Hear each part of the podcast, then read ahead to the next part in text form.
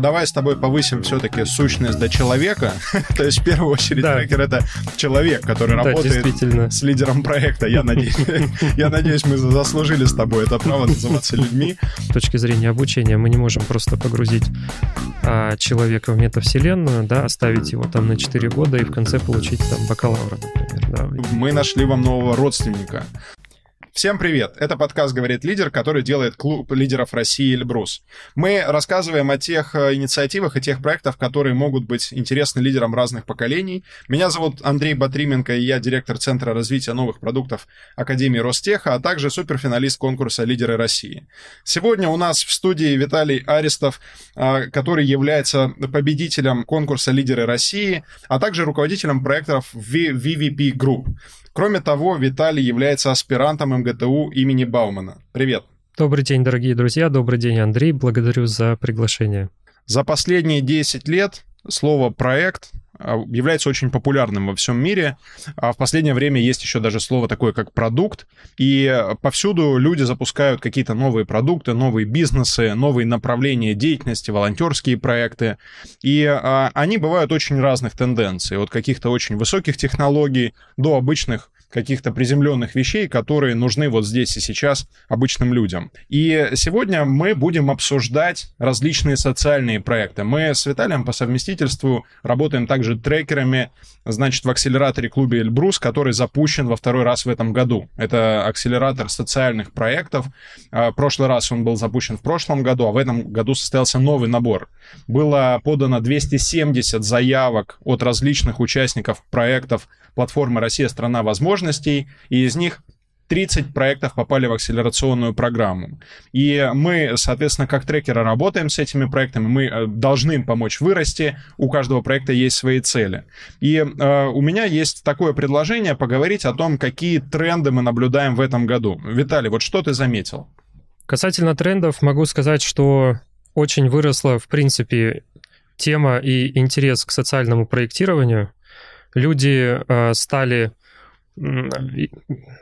так скажем, интересоваться социальными проектами, возможностью принести пользу э, другим людям, сделать что-то для страны, либо для своего региона, для своего города, кто-то, может быть, даже совсем локально для своей школы, например. Вот один из проектов, я знаю, э, школьный учитель делает проект «Демократия в школе».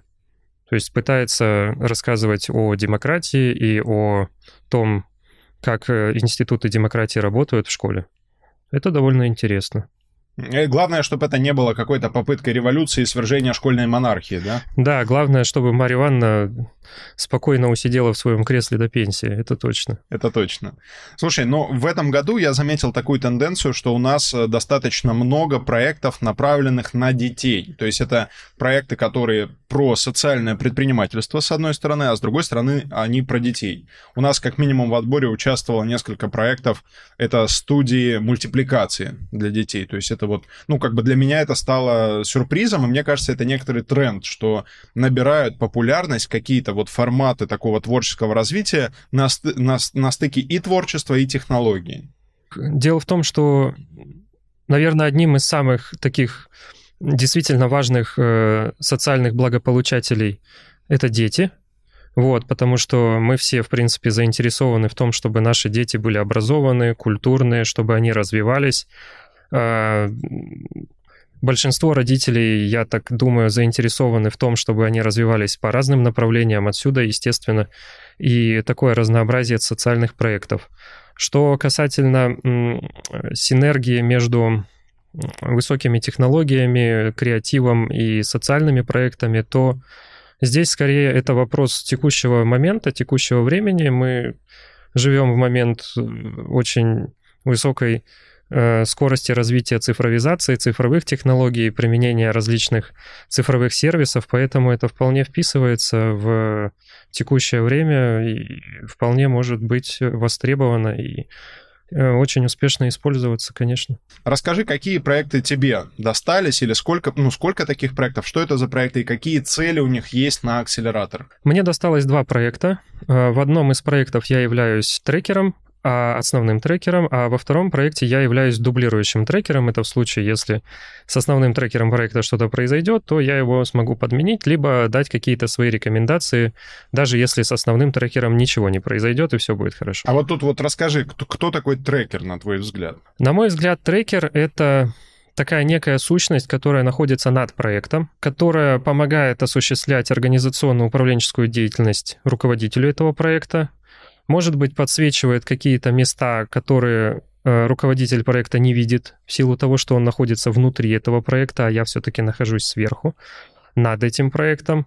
И, соответственно, даю какие-то рекомендации по развитию, по тому, как этот проект может пройти дальше, что может быть востребовано, что может не взлететь, что называется. Ну вот трекер — это некая сущность, которая относится к организационно-управленческой деятельности. Давай с тобой повысим все-таки сущность до человека. То есть, в первую очередь, да. трекер — это человек, который да, работает с лидером проекта. Я надеюсь, я надеюсь, мы заслужили с тобой это право называться людьми. Э, спасибо, понял. И продолжи рассказывать про свои проекты. В проекте, где я являюсь основным трекером, проект называется «Основы э, генеалогии», «Школа генеалогии».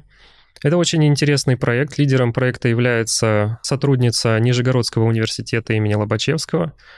Она продвигает э, тему генеалогии, продвигает э, тему интереса к семье, к предкам, к истории, э, как своего родного края, так и истории семьи, к повышению интереса к этим темам.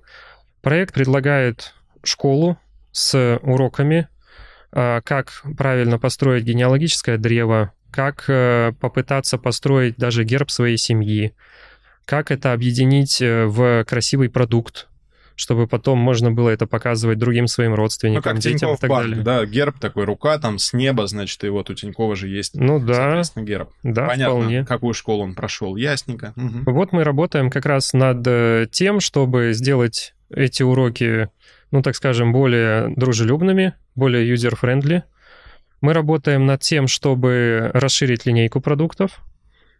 И мы работаем, в принципе, над, э, ну, так скажем, я помогаю выстраивать э, проектное управление uh-huh. внутри этого проекта. Скажи, пожалуйста, а вот э, ну, твой личный опыт. Ты сталкивался когда-нибудь с генеалогией? Я сталкивался с генеалогией, потому что я интересовался историей своей семьи, но я не настолько глубоко погружался в тему, то есть я не посещал архивы. Вот, э, кстати, этот проект «Школа генеалогии», они учат работать в архивах, они учат искать информацию в архивах. Я до этого не дошел. Мне очень повезло, мои э, бабушки, дедушки были долгожителями, и к тому моменту, когда я начал этим интересоваться, они еще были живы, соответственно, всю информацию я узнавал у них. Мне удалось узнать информацию до седьмого поколения. Вот, старше меня, мне этого, в принципе, вполне хватило. Я построил большое генеалогическое древо. И, в общем, получился вот такой продукт. Но я думаю, что можно будет продолжить как раз посмотреть курс на вот, школе. То есть ты воспользуешься, да, своим правом и посмотришь как Конечно, раз. Конечно, естественно. Конечно, Отлично. выполню задание, построю хорошее древо. Если кто-то из наших слушателей или из наших зрителей заинтересуется этими уроками, захочет пройти этот курс, где он может получить информацию? Я думаю, мы сможем же оставить ссылочку ну тогда у нас будет ссылка в описании, и можно будет по этой ссылке посмотреть те уроки, которые дает этот проект, потому что мало ли кто-то мог тоже сейчас заинтересоваться этим проектом. Я, кстати, хочу а, рассказать свой личный опыт. Я, дело в том, что тоже строил собственное семейное дерево, и в том числе а, даже обращался к услугам экспертов, которые работали в архивах. Удалось достаточно много очень интересных вещей узнать про мою семью, про далеких моих предков. Оказалось, что и фамилия у меня была, короче, другая, и типа у меня сейчас фамилия Батрименко, оказалось, что была Батрим до начала 20 века, и ее просто переписали в каком-то из военкоматов во время очередной войны с Германией. И это очень такое интересная, очень интересная деятельность, но она иногда непростая, потому что надо в голове держать кучу информации.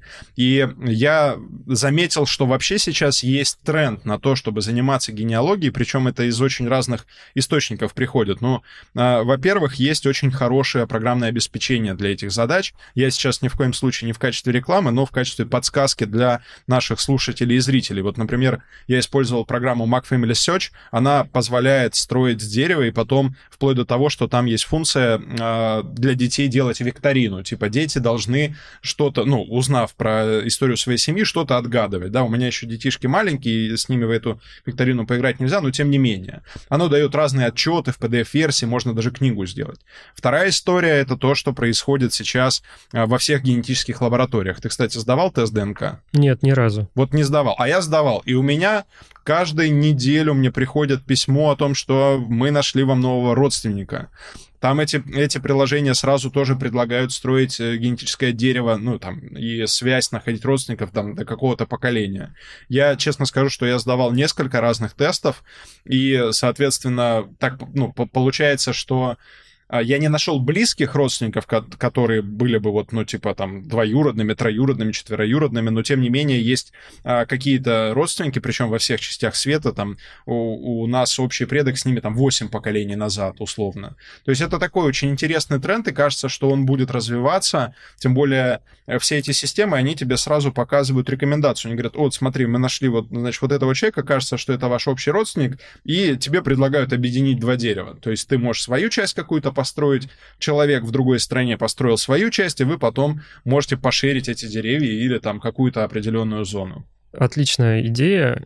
И мы думали об этом, что в пределе а, этот проект как раз-таки может а, ну, так скажем, объединять людей, да, то есть, может быть, это будет некая одна база, да, данных, либо это несколько баз, вот как о чем ты говоришь, когда ты сдаешь э, генетический тест в разных компаниях, у них, естественно, очевидно, свои базы, но, может быть, э, сделать некое объединение этих баз, да, возможность выборки по своим каким-то параметрам, и мы будем получать, э, ну, действительно, мы будем знать о своих родственниках, которые, может быть, вообще неизвестно где живут. Может, у меня какие-то родственники в Аргентине есть. Скорее вот. всего. Я глядя на тебя смотрю и думаю, точно там кто-то закрался. Да, вполне может быть, да. Это здорово, потому что сейчас э, допустим, некоторые люди, проживающие в Москве, они испытывают, ну, скажем так, одиночество, или они как-то, скажем так, у них мало друзей.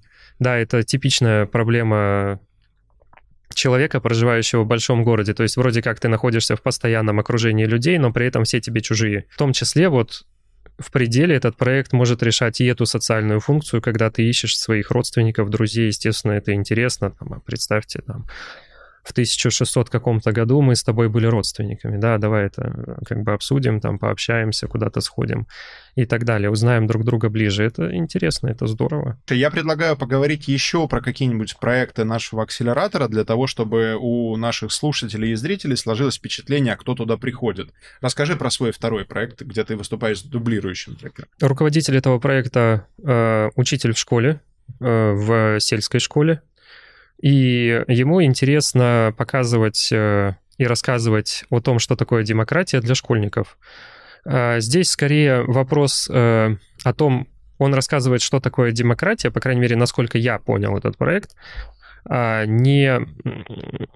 Ну, то есть это не такой какой-то теоретический да, проект, не, об, э, не то чтобы обучающий, а это скорее э, возможность дать школьникам какие-то инструменты для самоуправления чтобы школьники поняли, что э, обучаясь в школе, они в том числе и несут ответственность за эту школу, то есть они имеют как права в этой школе, так и обязанности.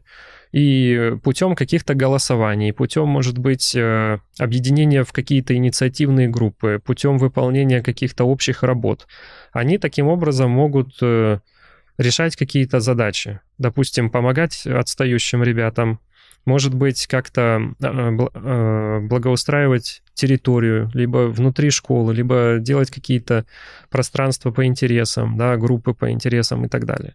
Вот, то есть это вовлечение а, школьников в общественную жизнь школы. Ну и повышение их осознанности и ответственности. Да, конечно, Чтобы они влияли в том числе на то, чем они живут. Да, чтобы они понимали, что они не просто, ну так скажем, какие-то, да, наблюдатели там на берегу, а там по, по реке плывет их жизнь, а они делают, да? Об, обычно в этой истории что-то другое плывет по реке. Это, это, это китайская история, да. В нашей истории там будет плыть жизнь.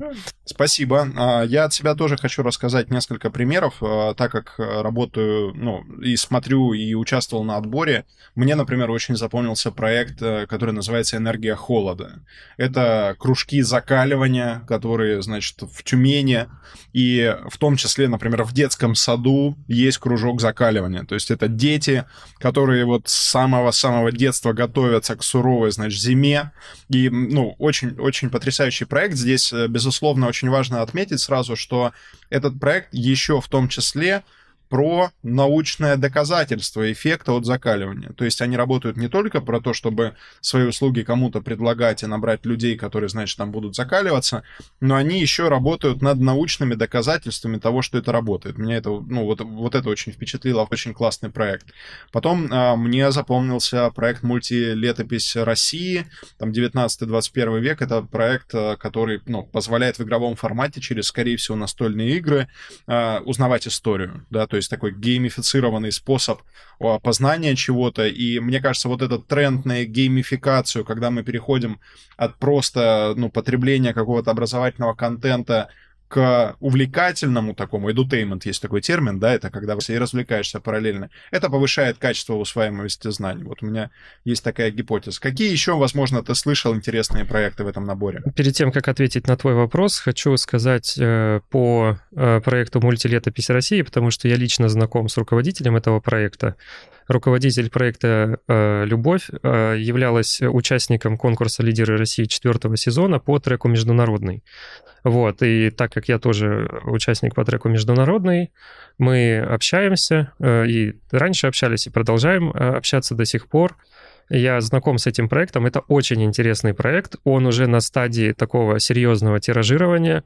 Вот. Из, скажем так, успехов было очень здорово, когда я, к сожалению, не смог принять участие в этом мероприятии, но э, порядка 10 человек как раз таки из трека «Международный» э, и вместе с «Любовью», они помогали ей проводить э, э, игру по как раз вот проекту «Мультилетопись России» на книжной выставке в июне, которая проходила на Красной площади.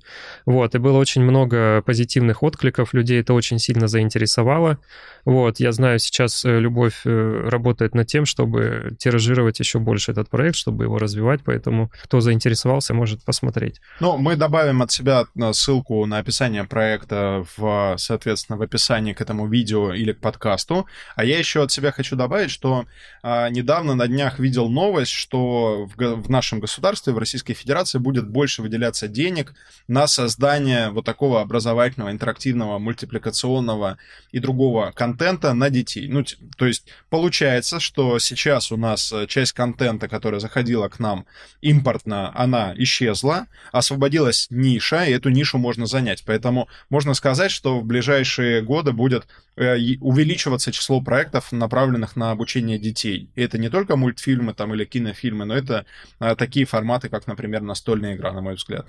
Я думаю, сто процентов будет. Более того, эту нишу э, не то, что можно занять, ее нужно занять. Mm-hmm. Вот, потому что очевидно, что э, было бы здорово, если бы в этой нише были проекты, которые э, представляли историю, ну так скажем, в э, понимании с точки зрения нашей культуры, с точки зрения патриотического отношения, любви к родине и так далее. Вот это очень э, тоже несет серьезную социальную функцию. Я еще вспомнил сейчас несколько проектов, которые есть у нас в акселераторе клуба Эльбрус. А у нас есть не только социальные проекты, которые, ну, ну исключительно, да, там про обучение, про какое-нибудь там просвещение, развитие. У нас есть в том числе высокотехнологичные проекты. К примеру, это проект эндопротеза. Это уникальная технология эндопротеза протезирование, плюс уникальный материал. И, соответственно, вот разработчик, автор этого проекта тоже пришел в акселератор клуба. Он также является одним из э, победителей конкурса «Лидеры России». Да?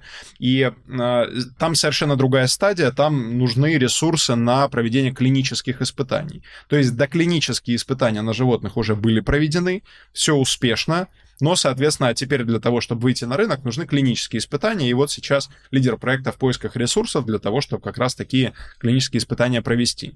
То есть а, у нас получается очень такой разный профиль проектов, и они очень разной степени и технологичности, и проработанности. Но как ты считаешь, вот что ключевое с ними должно произойти в рамках нашего акселератора? Хороший вопрос.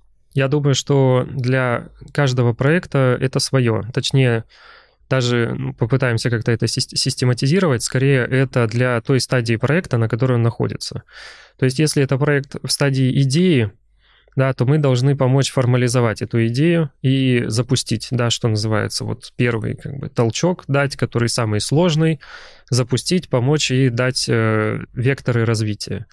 Если это проект на стадии э, тиражирования, как, например, проект э, школа генеалогии, то здесь э, это, скажем так, проект на стадии раннего тиражирования. То здесь мы можем помочь э, навести порядок в том, что есть сейчас, также дать вектор развития и может быть, как-то систематизировать э, продукты, систематизировать управление, либо подсветить какие-то болевые точки, критические моменты. Если это проект уже на стадии глубокого тиражирования, насколько я понимаю, клинические испытания это все-таки глубокое тиражирование уже этого проекта. Ну, если не брать дальнейшие продажи, да, после э, как бы, клинических испытаний и уже передачи этого протеза в производство то здесь, э, может быть, мы можем использовать свои ресурсы, которые у нас есть, как у победителей конкурса, может быть, какие-то наши, скажем так, э, ресурсы с точки зрения знакомства с наставником, чтобы они обратили внимание на этот проект, посмотрели его, что он действительно несет очень серьезную социальную функцию. И как-то помогли в реализации этого проекта. Ну и небольшой ликбез для наших зрителей и слушателей. Вообще, на самом деле, в мире стартапов а все вот соцпроекты, как правило, это у нас стартапы, которые вот пытаются только найти идею, которая будет востребована. Очень много аграрных аллегорий.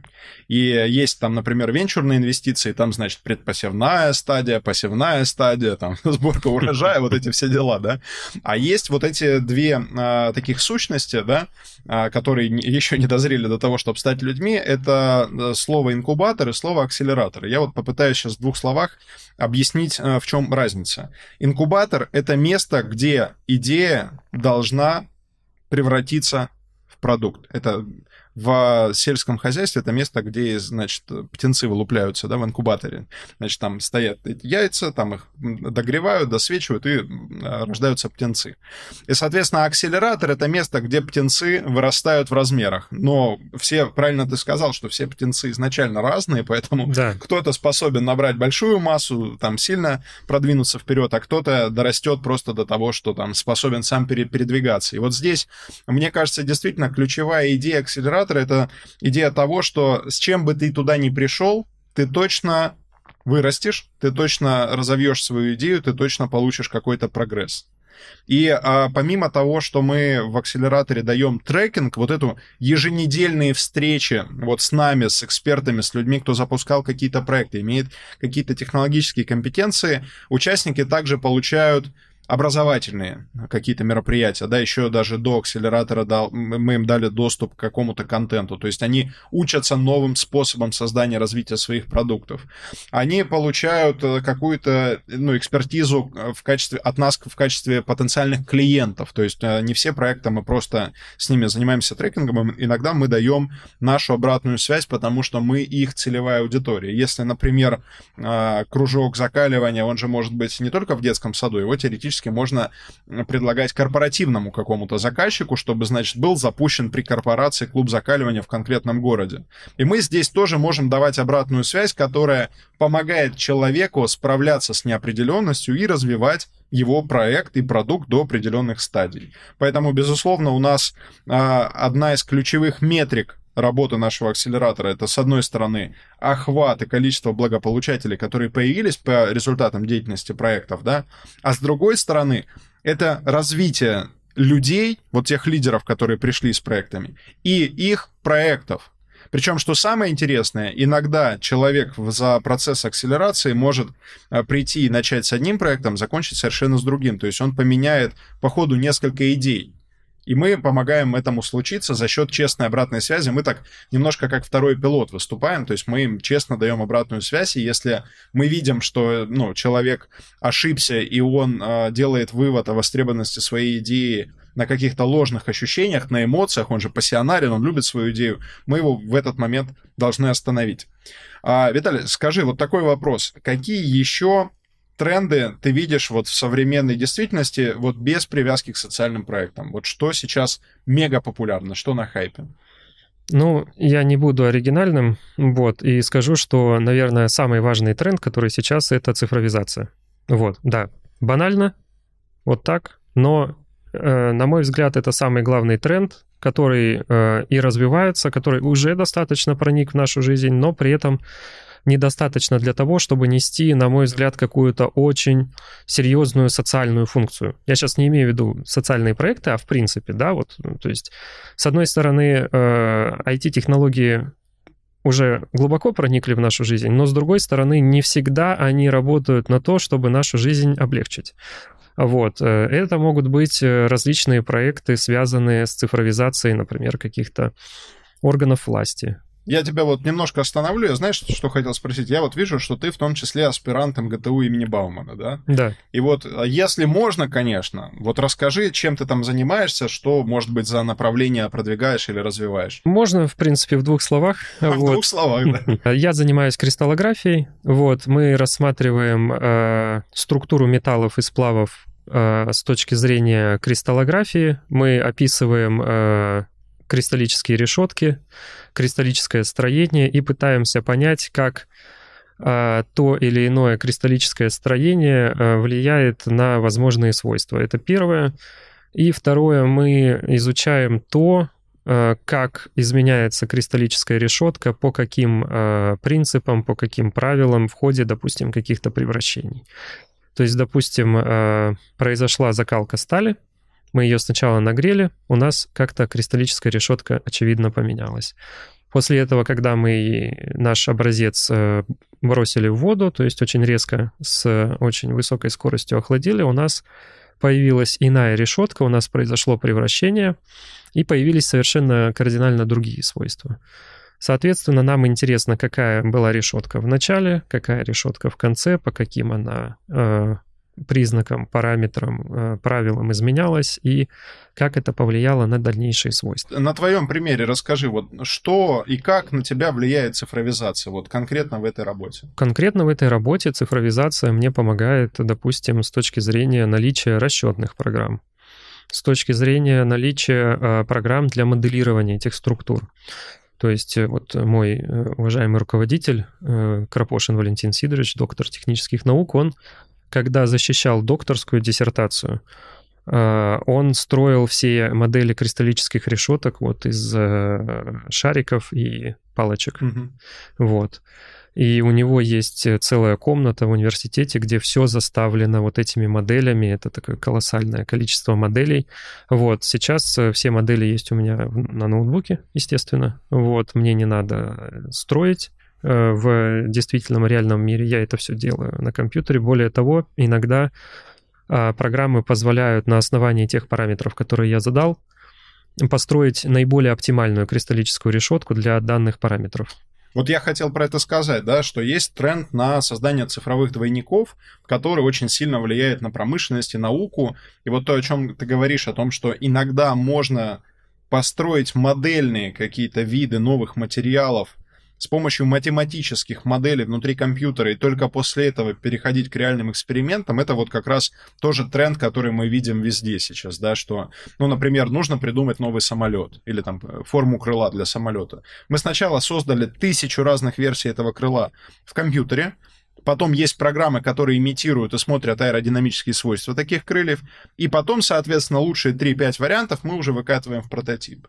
Вот насколько подобная логика или ну, подобный вообще жизненный цикл науки как, на твой взгляд, вот в реальном времени, насколько это успешный путь? Я думаю, что это наиболее успешный путь, потому что есть э, такие слова великого советского математика Арнольда. он говорил, что эксперимент в математике стоит, ну, там, условно, 2 копейки. Это листик бумаги и карандаш. Вот, и я могу писать какие-то уравнения, экспериментировать. А эксперимент физики может стоить миллионы рублей вот, потому что нужно собрать стенд и, и так далее.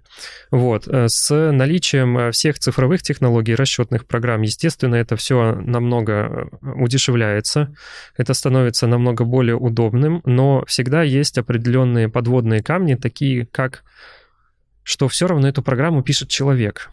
Вот. Он может ее написать, ну, условно говоря, не совсем правильно, задать какие-то неверные параметры. Либо неправильно, что еще даже, кстати, более важно, вот если мы используем, э, допустим, э, микроскоп, и мы смотрим, получаем какое-то изображение, то самое важное, получить изображение много ума не надо, если так сказать. Самое важное — это его интерпретировать. Вот. И, соответственно, вот интерпретация полученного изображения, параметры, при котором мы получаем из, это изображение, и, в принципе, даже вот технологический процесс получения этого изображения, это все те подводные камни, которые негативно могут сказаться на результате. Ну, то есть, как обычно, проблема, а, главная проблема в компьютере находится между стулом и клавиатурой. Да? Ну то да. Есть, если человек накосячил, то как бы эксперимент сорван. Но при этом он, если и стенд собирал, он также может и на стенде допустить какие-то ошибки, и, соответственно, испытание пройдет неправильно. Да, поэтому делать ошибки между стулом и клавиатурой намного дешевле. Это точно. А, я, знаешь, еще хотел обратный тренд рассмотреть. То есть мы сейчас с тобой проговорили про то, как, например, из цифровых каких-то моделей могут появляться какие-то реальные физические там изделия или новые материалы, там самолеты и так далее. А есть обратный тренд, который очень обычный и бытовой, это метавселенные, когда наоборот обычные люди из обычного реального мира пытаются уйти в виртуальную реальность. И э, сейчас уже впло- вплоть до того, что проводятся образования в метавселенной, различные образовательные мероприятия. А, скажи, есть ли у тебя опыт работы в виртуальной реальности, и что ты думаешь по поводу этого тренда? У меня весьма небольшой опыт работы в виртуальной реальности, какой-либо, в принципе, не только образовательной, но, на мой взгляд, это а, очень интересное направление. Опять-таки, если мы возьмем с точки зрения обучения, то э, мы можем, допустим, ну вот я видел, был один какой-то проект, что ли, и это э, химическая лаборатория для школьников. Да, то есть вот э, я когда учился в школе, в принципе, у нас была возможность проводить какие-то эксперименты, но это было как э, праздник, да, раз в четверть или там раз в семестр.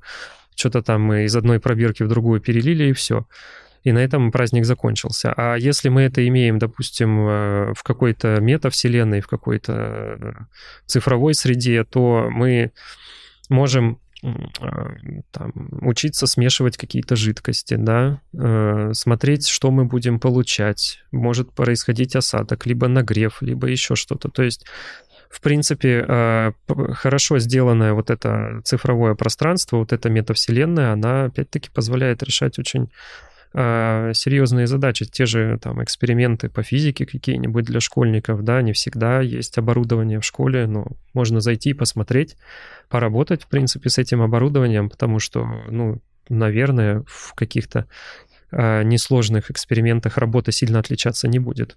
Кстати, да, вот э, тоже мысль пришла в голову, ведь э, э существуют и довольно сложные стенды образовательные, допустим, для производства для, может быть, ну, далеко ходить не надо, те же э, специальные тренажеры для авиапилотов. Угу. Вот, фактически это тоже метавселенная, это тоже цифровая среда, и ну, было бы здорово, чтобы сначала пилот прошел через нее, вот, а не тренировался на ну, реальном еще, самолете. Я еще хочу пару примеров добавить, да.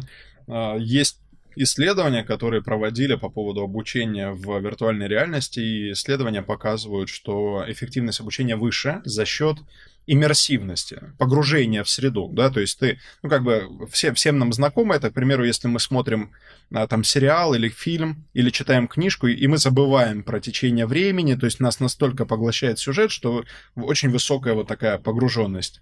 А в виртуальной реальности это достигается еще с помощью там 3D-звука, который у тебя там поступает сзади, спереди, сбоку, снизу, сверху, и, соответственно, ну, плюс за счет визуального канала, да, за счет глаз. И вот я, например, даже на, на примере там моей семьи семьи. Вот у меня дочка, ей там четыре с половиной года, и она очень любит, значит, поплавать э, с рыбками виртуальной реальности, то есть там есть приложение, где ты, значит, в разные биомы можешь загрузиться и посмотреть там, как плавают черепашки, рыбки и так далее.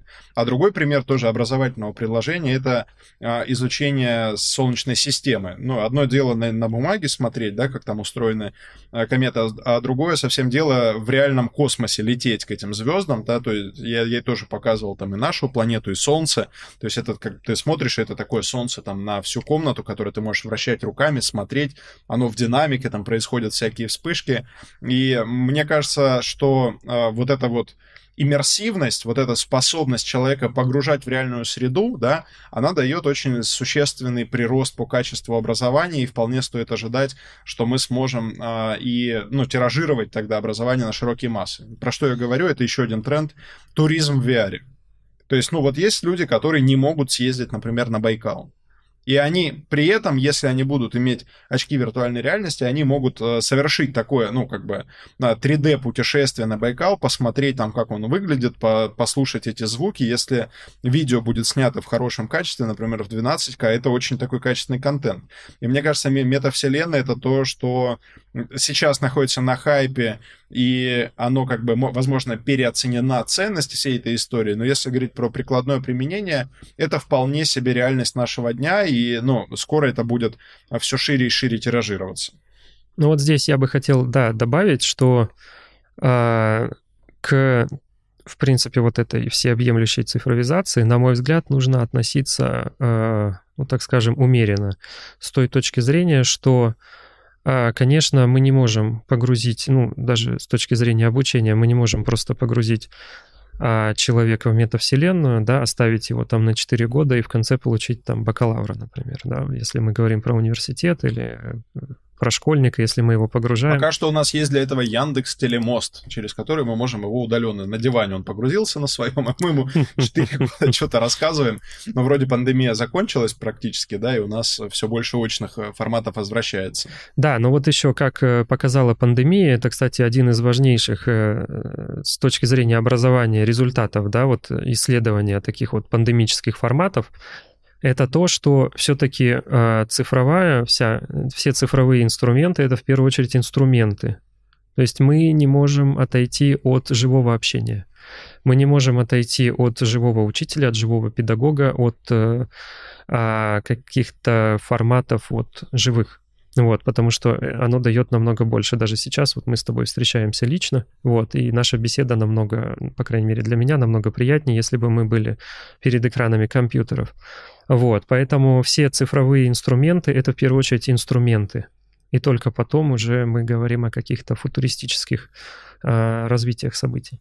Виталий, спасибо большое, что пришел. Мы сегодня затронули достаточно большое количество интересных тем, поговорили и про проекты акселератора клуба Эльбрус, и даже долетели до метавселенных и обсудили, как они влияют на образование. Ну, а я обращаюсь к нашим слушателям и зрителям. Я хочу попросить вас не бояться и предлагать свои проекты, участвовать в конкурсах платформы «Россия – страна возможностей», а, где вам помогут докрутить вашу идею, помогут запустить ее в жизнь. Не бойтесь и дерзайте. Любой проект, а, он развивается только благодаря активному действию, поэтому только действие способно прокачать вашу идею, а для этого есть различные меры поддержки в нашей стране. Всем спасибо и всего хорошего. Благодарю.